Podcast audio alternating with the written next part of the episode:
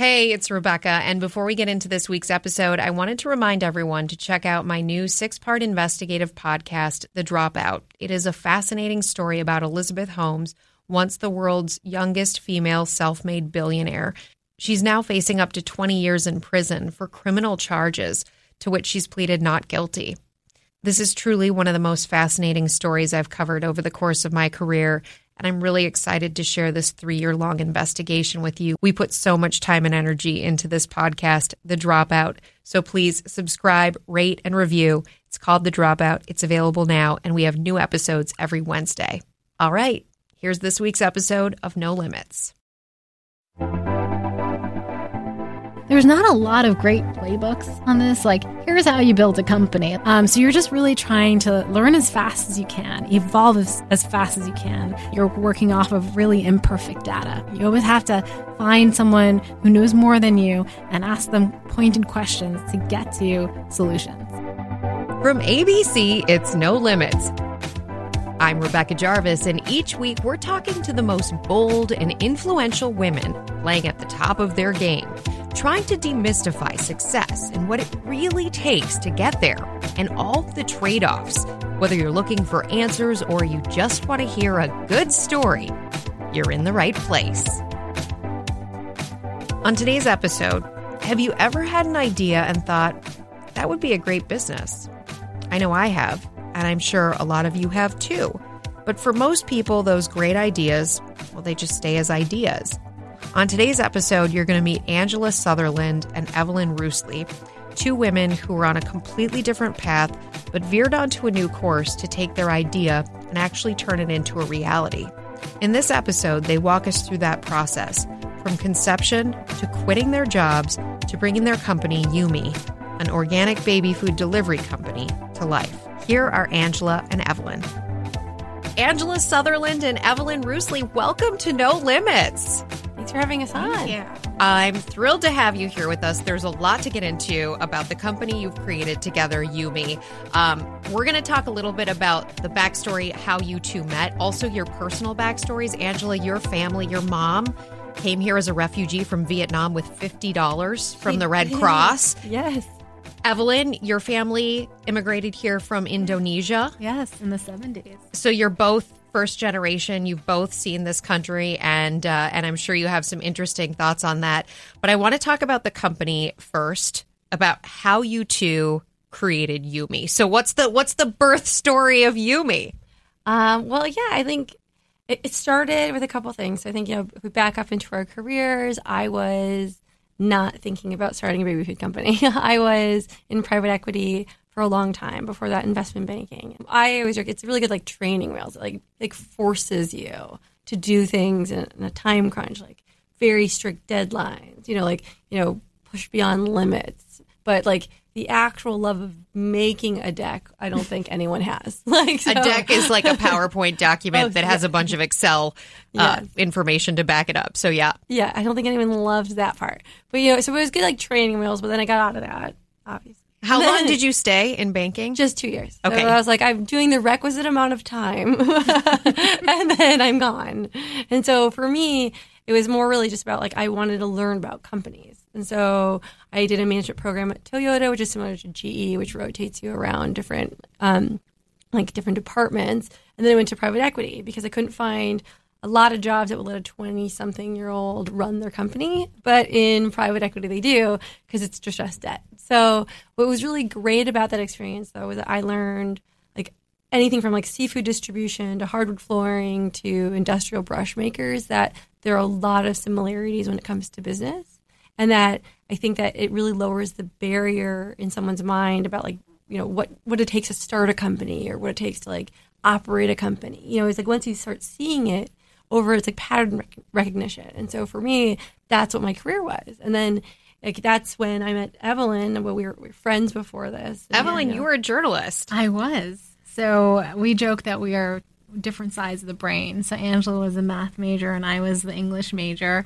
And I was a journalist for almost a decade before uh, transitioning to this new life. But I was at the New York Times and the Wall Street Journal, um, you know, covering technology and covering startups. And we actually met uh, with through my now fiance. But um, he introduced us, and it was actually before we started dating. He was like, "Angela's really special to me. She's one of the smartest people I know, and you should be really nice to her because at some point you two are going to start a company." And I was still very much a journalist then. And I were was, you interested at all at that point in starting a company? Had you told him you wanted to create a company? No, I mean, I, I think, you know, we had talked in very broad strokes about what our future careers might be and how that might evolve. And I always loved the concept of making impact at scale. And you do that as a journalist and you do that as an entrepreneur.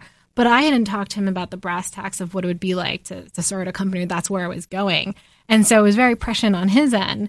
But he was right. We ended up starting a company. Yeah, and I always love that because he never told me that. So I was like, I was like, what if I was mean to her? Yeah, but so it actually, so how it all unfolded was, you know, I was pregnant at my job, and I started doing what you know most mothers do, which is like research, think about it, ask everybody you know about pregnancy about motherhood. I was reading books at night, uh, researching. Like I think our generation also takes to the internet, so you know we were.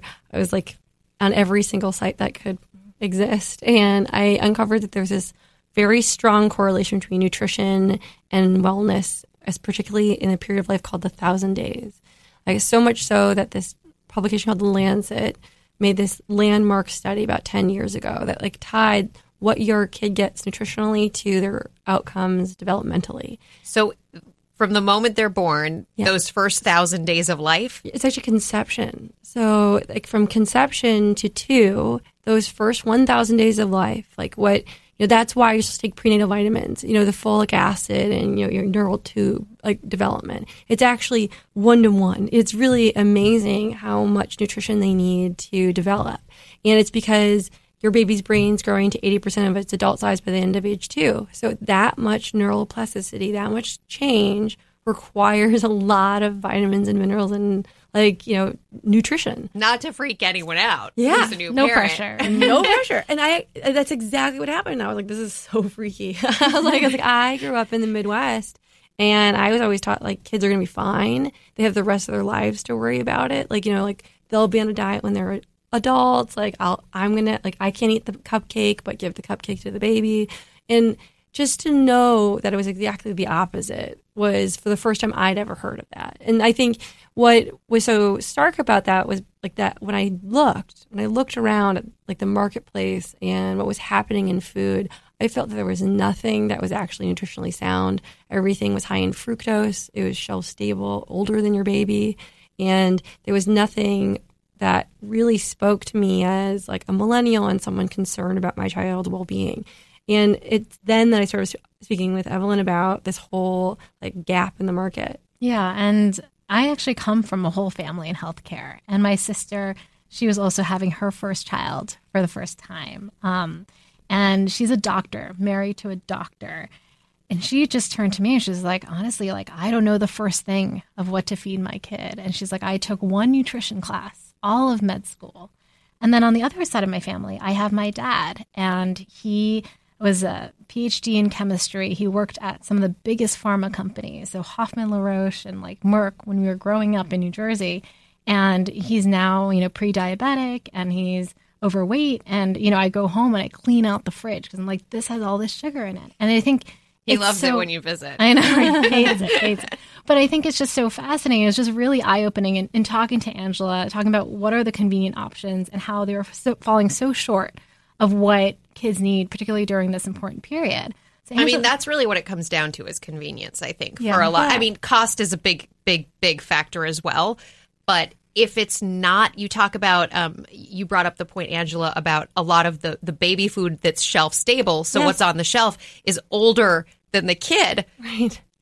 But that's what's easy. Right. And I think that was exactly what was like, like, you know, so like stark to me was that I could order a salad to my house or literally anything I wanted to my door and it'll get there within the hour. But I couldn't get fresh baby food. Like I could only get this one option. But of course I was going to need that option because I was a working mom. And, you know, more and more our generation works. More and more women cook less like, and I think that the idea that we have less options at a time when you actually need the most options was really the biggest, like, you know, no brainer for me. I, think, you know, if you really like even think about when you start feeding a kid, so like six months, you know, like if you're working, you're back at work. So to compare, like combine, it's like I'm back at work. I'm trying to like, you know, breastfeed or make formula and figure out my life. And on top of that, make three solid meals a day and know exactly what they needed for like in nutrition is just such a high bar. And because there's so much at stake, because there's actually so much that gets developed in this period of time, I thought it was just remiss of us as a generation to not address it. And I think that one of the things that we really circled around was that, that it's not just a product, it's not just this convenient product, but where is that trusted source? Like, where is that, mm-hmm. you know, like, who do we trust nowadays that like would tell us that your kid needs this and believe it?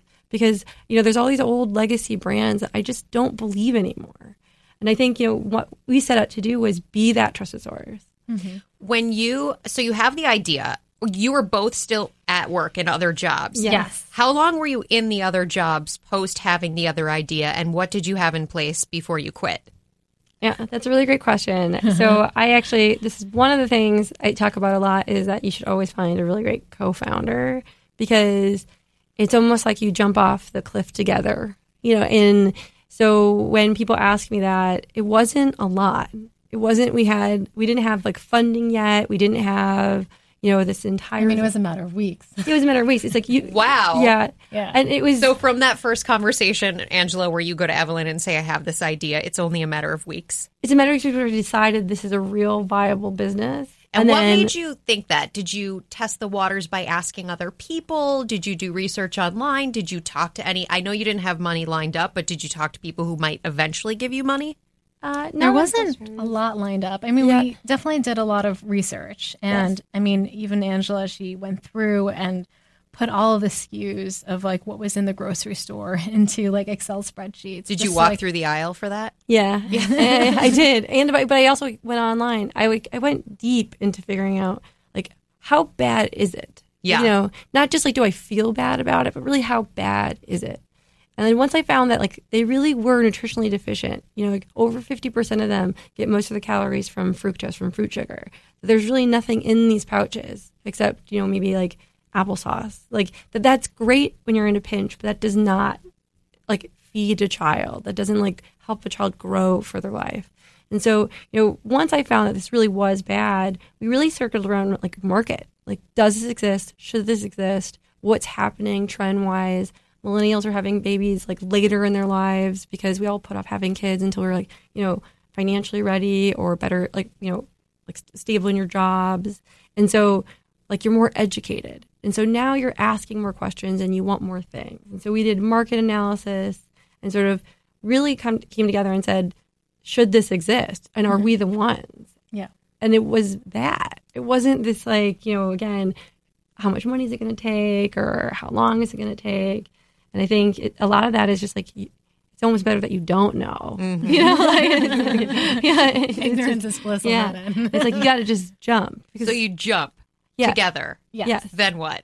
Then we set about building a business, right? And then you kind of go through, and we did kind of like a initial product line just to get some feedback from customers. We picked a handful of zip codes in Los Angeles and started delivering food. And we worked with nutritionists and we worked with doctors in order to make better formulations of our food and, and as well as with chefs so that it was super palatable and tasty. Were but, you making the food in your kitchen or how were you creating the food? Well, we hired chefs. Okay. So we did have a, a kitchen for the test pilot program but you know it's it's it was a sprint in terms of like doing all of the research and figuring out how much capital running the financial model and all of that but there's a lot yeah, of that's when the banking helped yeah, yeah, I, like, I knew I knew it'd come in handy one day. the thing about food that's difficult is it's perishable. Yeah. So it, you know that whole shelf stable supply is there in part because it's an easier business model. A thousand percent. And I think that is what's so great about where we are today, like as a generation. So you don't have to be in retail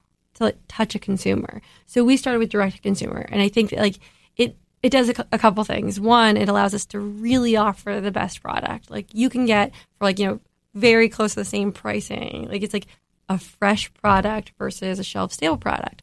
And if you have to like stop and think, like, why would a chicken cost two dollars? It's because it- lives on the shelf for two years, you know, and so like it shouldn't cost that much, you know, like it should be much more than that. But we can offer fresh product because now we're like cutting out the middleman. It doesn't have to live. We don't have to like create excess inventory. We don't have the waste from that, and so we are able to offer a premium product that's much cheaper than you can otherwise make, like have at a store. And then on top of that, we have contact with you. And I think, you know, one of the biggest question marks and why we did a beta was to make sure that like this is a product that hits you whether or not you cook, don't cook, like you're you, you want to learn about it, you don't want to learn about it. Like we wanted to know everything about this consumer. And what we found was that it's almost it's like it's every mom. It's every mom wants to do the right thing. You know, it's they want to know more. So even if they're cooking at home, just knowing that when your kid crawls, their bones support calcium for the like uh, their support weight for the first time, and that means that they're going to need more calcium because their bones densify, just like a runner whose bones densify when running. And just knowing that, parents would write in and say, "I love it because I go to like a restaurant and I'll order things with more calcium." And so we already know that you're like clicking. There's something there that like parents need to know and want to know more about that you can't get at retail. Like, and so it's not just the price point of retail that's so like prohibitive. It's the idea that we actually get so much more now as a generation that like from direct consumer. Yeah. I mean, and, and to back it up a little bit, um, in terms of like what you get as a consumer of Yumi is, you know, every week you get a delivery to your door and we curate those meals based on your kids like age and development. And we also curate content. And so it's really exciting for us to kind of watch parents like as that journey unfolds, they can really understand that connection association between what they're doing and what they're feeding their kid and you know what they you know the health outcomes. So like they really feel like they actually play this active role like they take some control back you know from the crazy process and the chaos of being a parent. I think that's what's so fun. We talk about the concepts of brains are built and not born. And so as a parent you can actually have more control than maybe you thought you did Yeah, and like I think you know we see that sometimes when you talk about like you know read to your kid every night or like and you know they'll have a bigger vocabulary, and so you know that brains are built. But when you start pairing it with nutrition, when you start realizing it can come from multiple ways, like how you feed your kid or what you're doing with your kid, and you realize how active a role you actually have, it's it I, I think creates like lifelong lovers of food and nutrition and the idea that like you know, your kid it shouldn't just be this like annoying process of mealtime. You you have the idea. Yeah. You quit your jobs. How soon after quitting the jobs did you do the beta test? well Immediately. I Yeah. Would say. I, I think what's funny, so we, we gave notice because Mhm. we're polite. Yeah, two weeks. Yeah. notice. Um, I think it was a month actually, like, but it, but we gave notice, and in that period of time, like I'm building up the financial model. We know how much we need to raise. You know, we're raising money, talking to investors. So you were raising money as soon as you quit. as soon as we could. Yeah. And were you raising friends and family money at that point? Yes. Okay. So, and how much money did you raise initially? it trickled in. I'd actually say so. Like over the course of the year, we raised up to about I think a million dollars, mm-hmm. but it just trickled in. Mm-hmm. And what was really amazing about like not knowing is that you have is just the two of us. You know, there's not this crazy overhead of you know like rent and other things. It's just the two of us, so we really can control for how many things are we producing, how big is this beta, like what are we looking for, like what can we do with this information, and it went so fast because like it went gangbusters. I like to say because everybody mm-hmm. wanted it. It was like we had this like a huge amount of customers trying to get it, and we were trying to limit the beta. You know, it's just so it was just information gathering. But because of that, we were able to raise a real round because people just it went so viral. I mean, people stayed on forever. They like like I think I think it really just shows how desperate the like these people were for something like this in the market. And were you pregnant while you were fundraising as well? Yeah, so that was actually for our, our official. So like the friends and family, I just had a baby, and then when we were raising for our official seed, I was pregnant. Yeah, And I I understand you did your uh, you did your meetings as Skype calls. yes. so we had this very clever way. I think we just we for had- the initial call for the initial call. So we we like it, it helps screen out the idea like that you don't know that I'm pregnant because there's obviously a lot of bias around the idea of like, am I going to be at work or, you know, how dedicated are you going to be?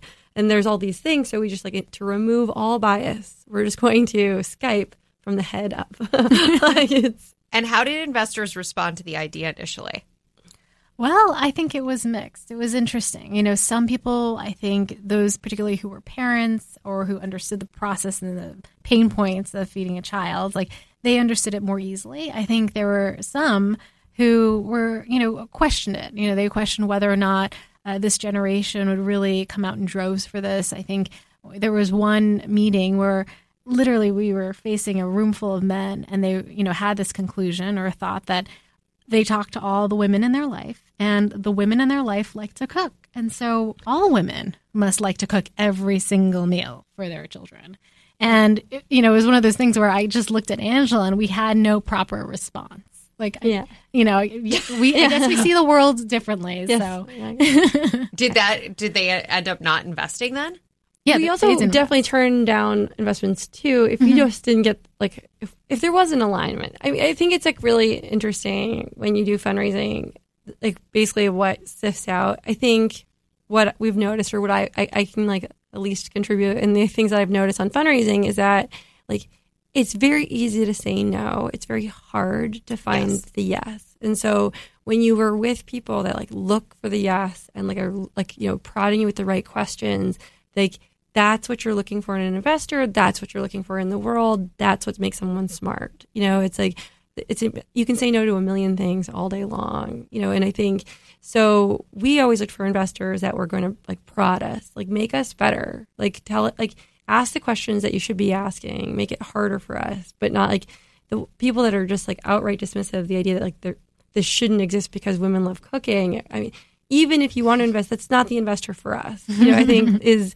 ultimately how that goes. But you know, I think we we really I, I think we got lucky in our in our round because everything came together so fast because the numbers were so good that it was very hard to deny that something like this should exist in the world. Uh, I think that it was just then a matter of who, like who's our investor. What's been beyond getting money for it? What's been the biggest challenge? Hear more from Angela Sutherland and Evelyn Rusli after a quick word from our sponsor. So you just woke up. Your phone is lighting up with headlines and push notifications and a text from your mom saying, How do I click this? Okay, maybe that's just me.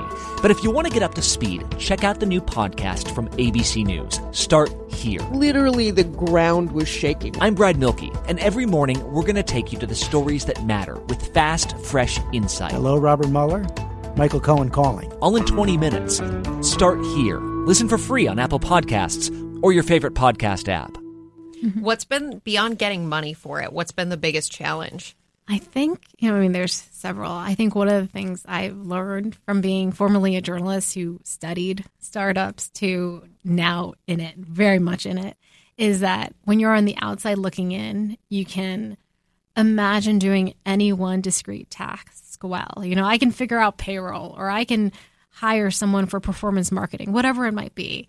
And then you realize that once you're in the position of being an entrepreneur, like, holy moly, do you have to make a thousand plus decisions and hope that you're doing them pretty well? And I think like that kind of pressure, uh, just in with like the absolute amount of volume of what you have to do, is like is quite incredible. And I didn't properly appreciate that. So there's many things I would say that are hard. I think like you know you want to make sure you're you're hiring well and hiring you know pretty fast too because you're you're growing and like there's a lot that is on the roadmap that you have to catch up to and get to like you're literally like there's often that analogy that you're building a plane mid-flight and that's definitely what it feels like Yeah, I would agree with that.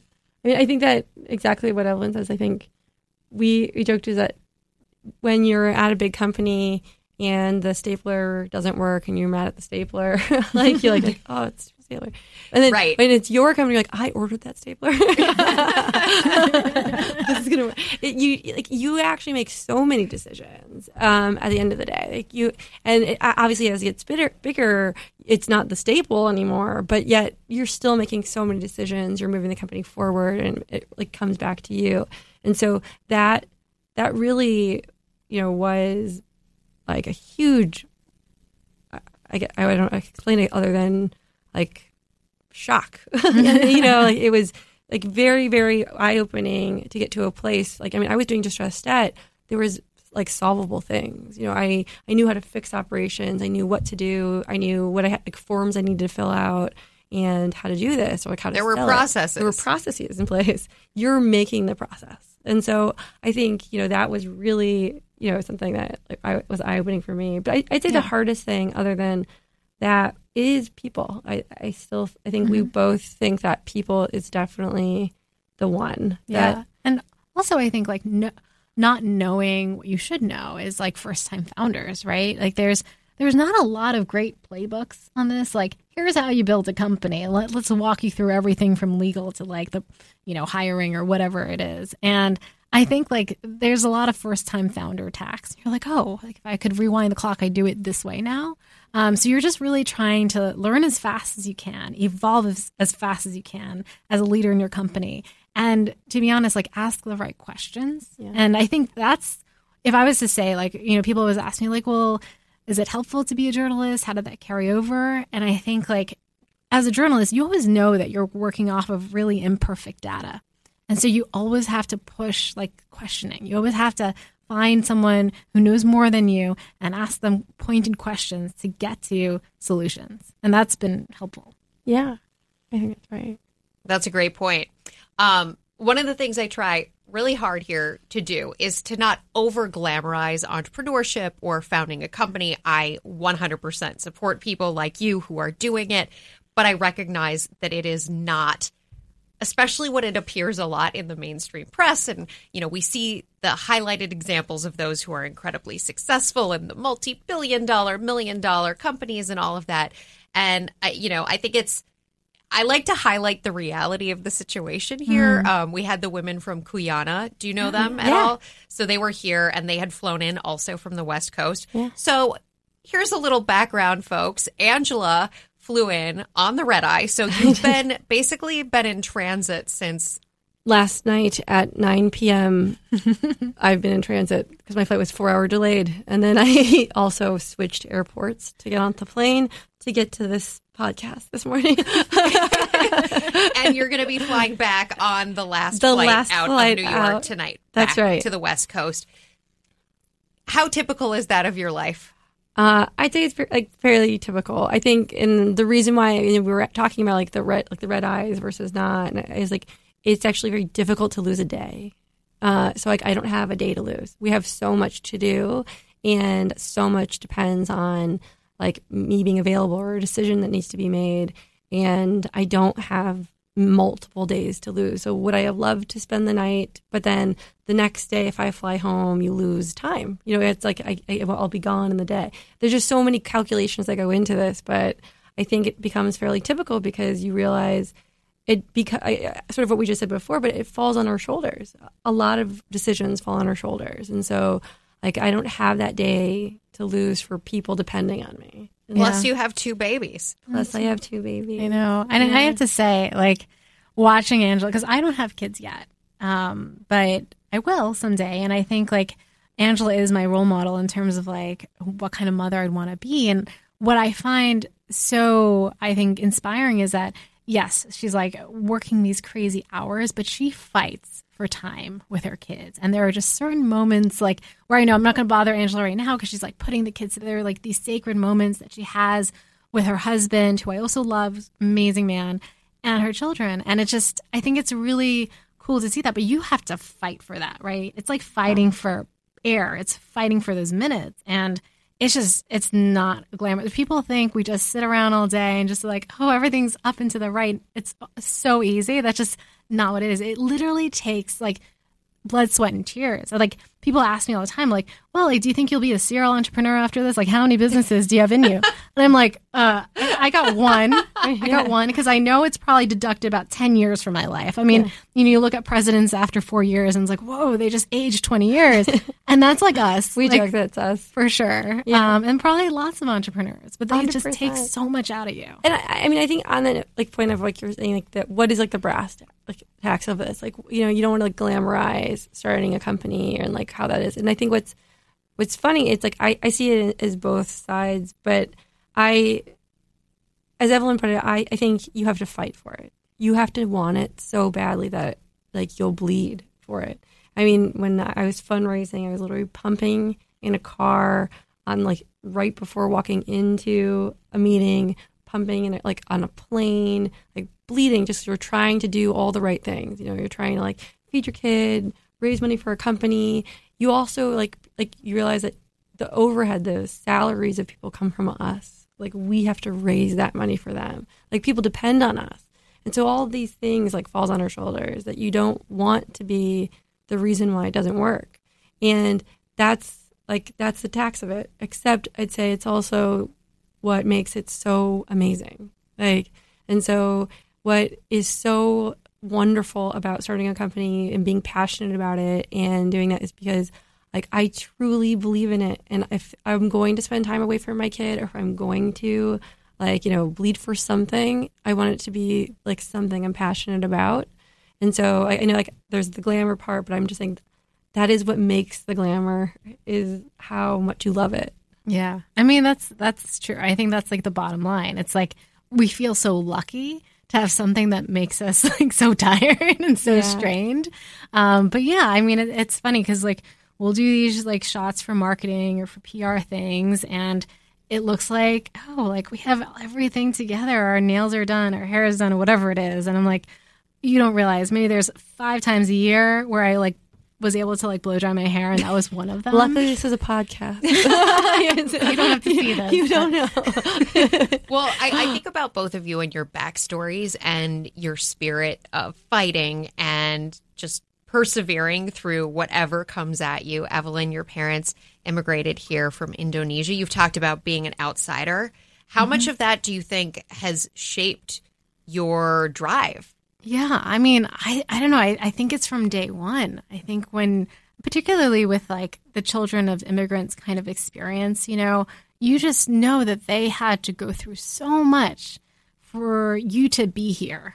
And when when I would go to Indonesia, like every summer, and then I, I worked for the New York Times out there covering everything from terrorism to avian influenza, like several years ago, I was, you know, you, you talk to people of all walks of life. And I would always be very like aware that there's like not much that separates like me from the person on the street in Indonesia. You know, like I, I think like nothing. And so when you're here and you're like, this is such an amazing country, it's like every day, like you got to make it count, you know? And I think like th- that's why you fight for that. You fight to do well, and whether it's like initially school and then do all the things to like make your parents proud, but then you know it's eventually to like live the life that you want, given that you have such a short life. Mm-hmm.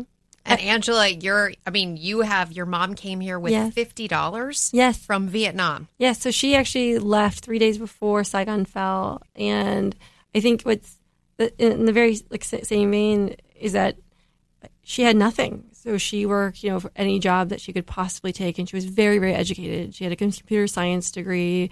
Um, she, you know, spoke multiple languages: French, English, Vietnamese. Like, but she worked as a housekeeper um, when she first got here to put her younger brother through school. And you know she was with my dad and they she worked as a chip girl while he was working blackjack tables. You know like they were just trying to make ends meet.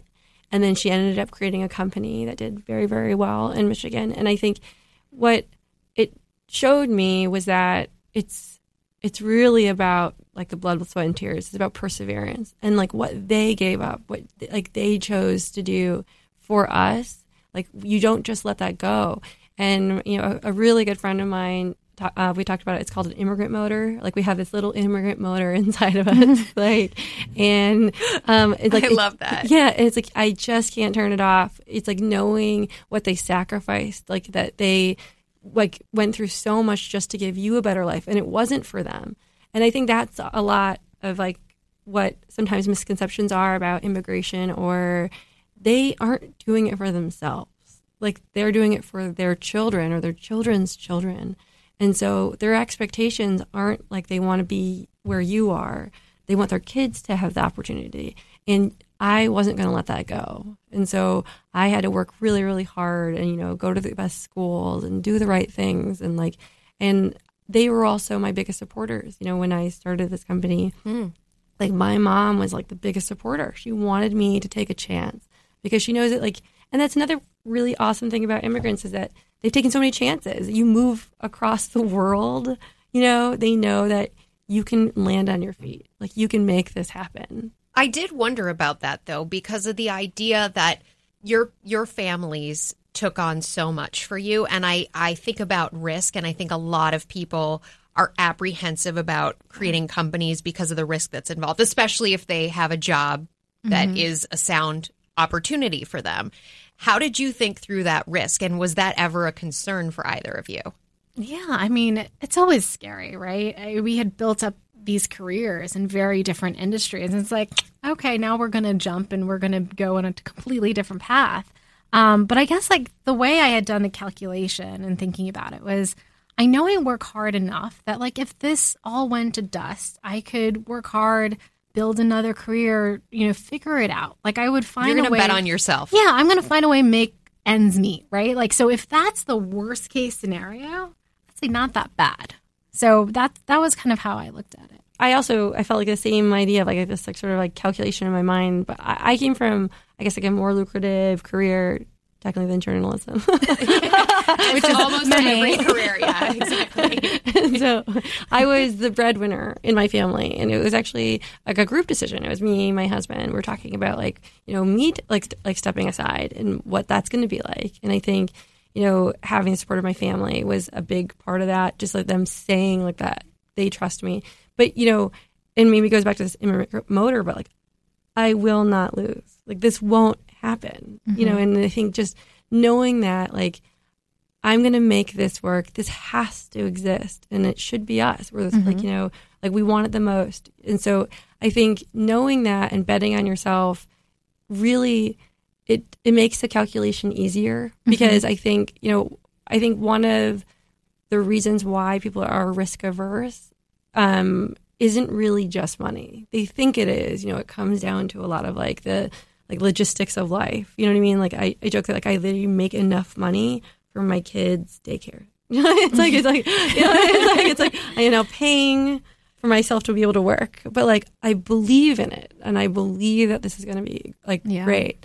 And so you're making that like so it's not about the money or you're like it's it's about like believing in yourself enough that this is going to be what you want it to be. Yeah. And I remember we, we were talking about this and I didn't have kids yet, but I was imagining like having kids and that conversation, like putting them to bed and them asking me like, mom, like, what do you do? Why do you do it? And I realized that this was the answer and why we did this was the answer that I wanted to give. And so then it was like, you know, life is short. And I just know that right now I'm in a period where I can work long hours. I can like really redline it on some days. And so, like, if I'm going to take a chance at any other point in my life, like, it has to be now. How do you organize things, Angela? Like if you're flying out in the middle of the night and flying back in the middle of the night. Yeah, I mean, a lot of logistics. I, I have a really great husband. He's really helpful and he'll be there. I also have like a lovely nanny. I think as a generation, we've moved away from our families. Um, by and large, we used to live within like a 15 mile radius. Now I live across the coast. Also, my mother passed away, so I have a nanny that I love a lot. So she's very, very helpful in there. I, but I would say that it's actually something that, like, I mean, that Jeff Bezos said that I thought was so interesting about this was that you have to go to the place that gives you the most energy. Like, so if work is giving you the most energy and you feel energized every moment that you're doing it, then be there and stay there and do it. But if you're feeling burned out and you're, what's giving you energy is your kids and like your family, then be there because like you don't want to be the person in the room that sucks energy from the room.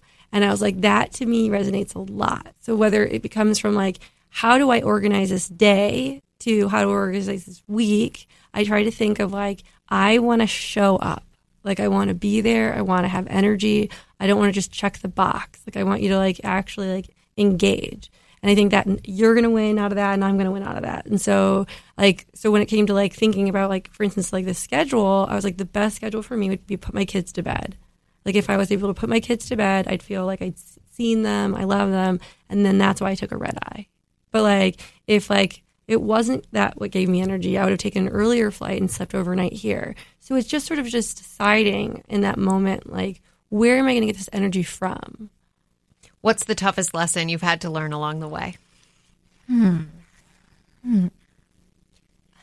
if you're stumped on that one, we'll go. Okay. Yes. Okay. Okay. Worst advice you've received I along the that way. one. This one I have. okay. Um, we there was a lot of advice. I think you know, being female founders. So there was a ton of advice at the very beginning about what women should be founding in general, like The type of the type of companies. companies mm-hmm. that women should be fi- founding, or like, and you know, Evelyn mentioned one where someone was like, maybe you shouldn't do this at all because women love cooking, but it was also the idea that like women know, you know, these things well because we're women, as opposed to thinking this is a you know, like multi-billion dollar industry not started by women, you know, like that.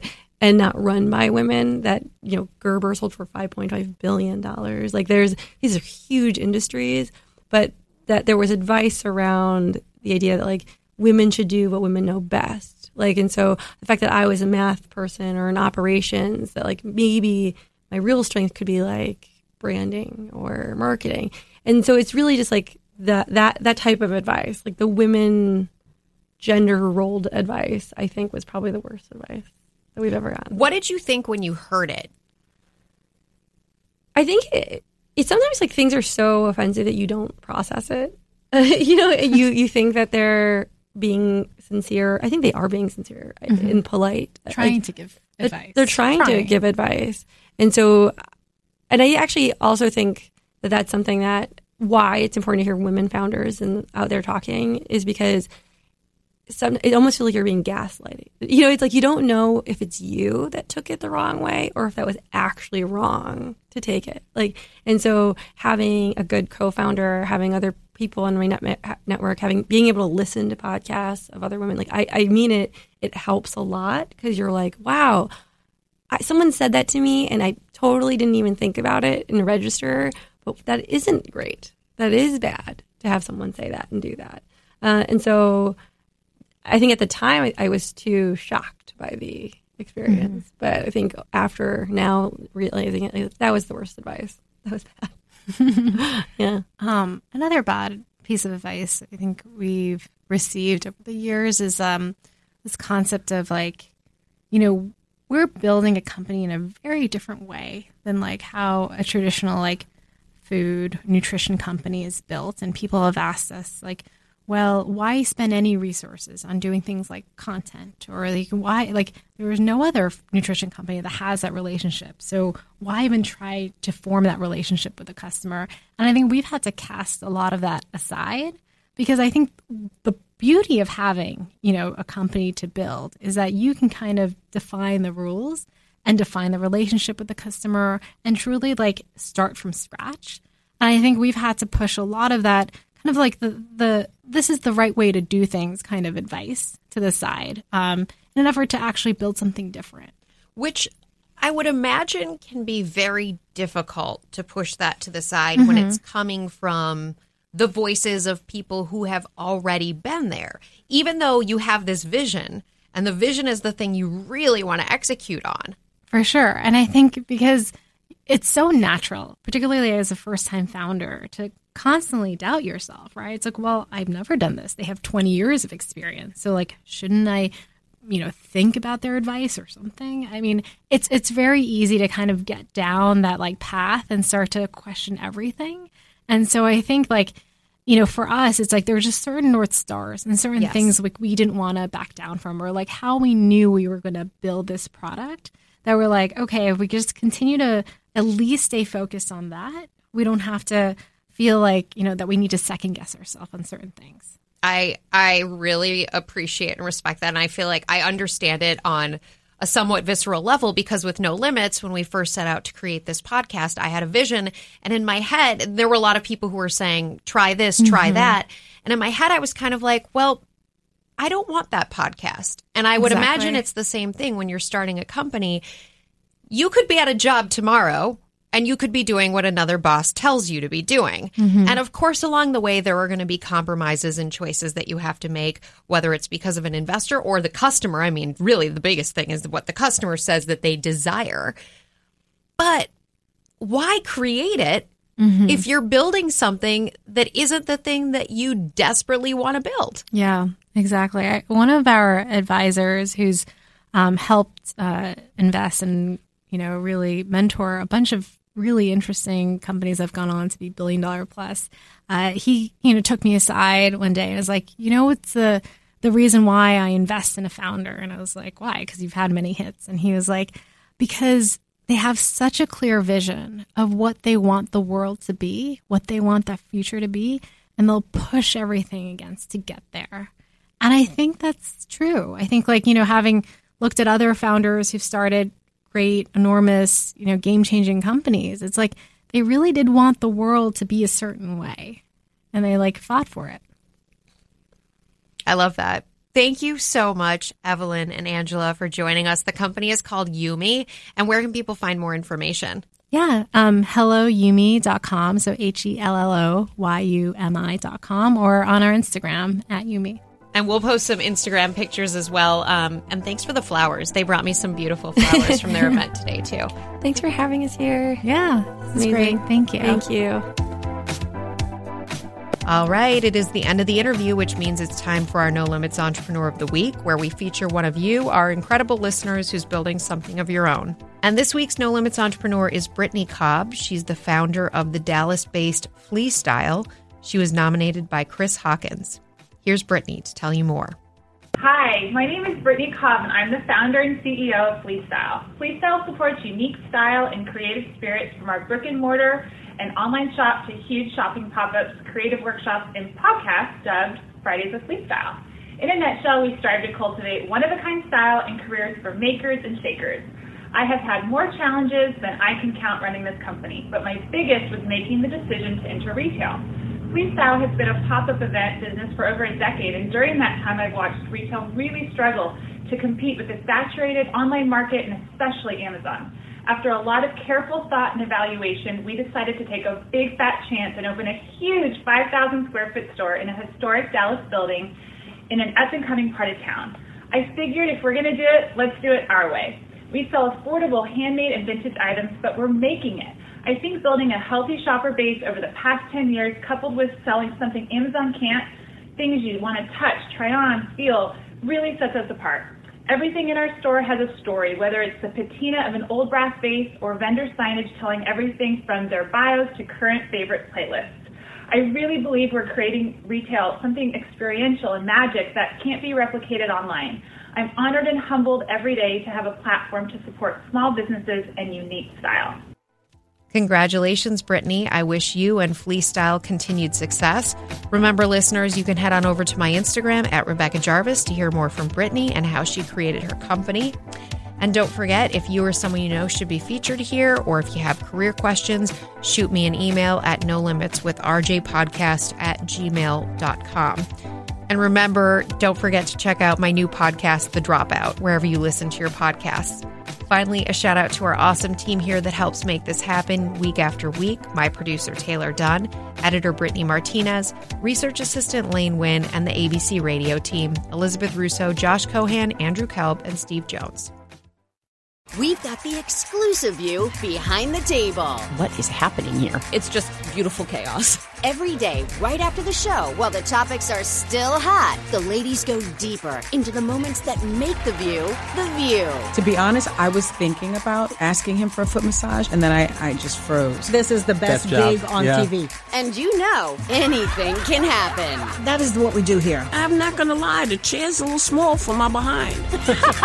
The Views Behind the Table podcast. Listen wherever you get your podcasts.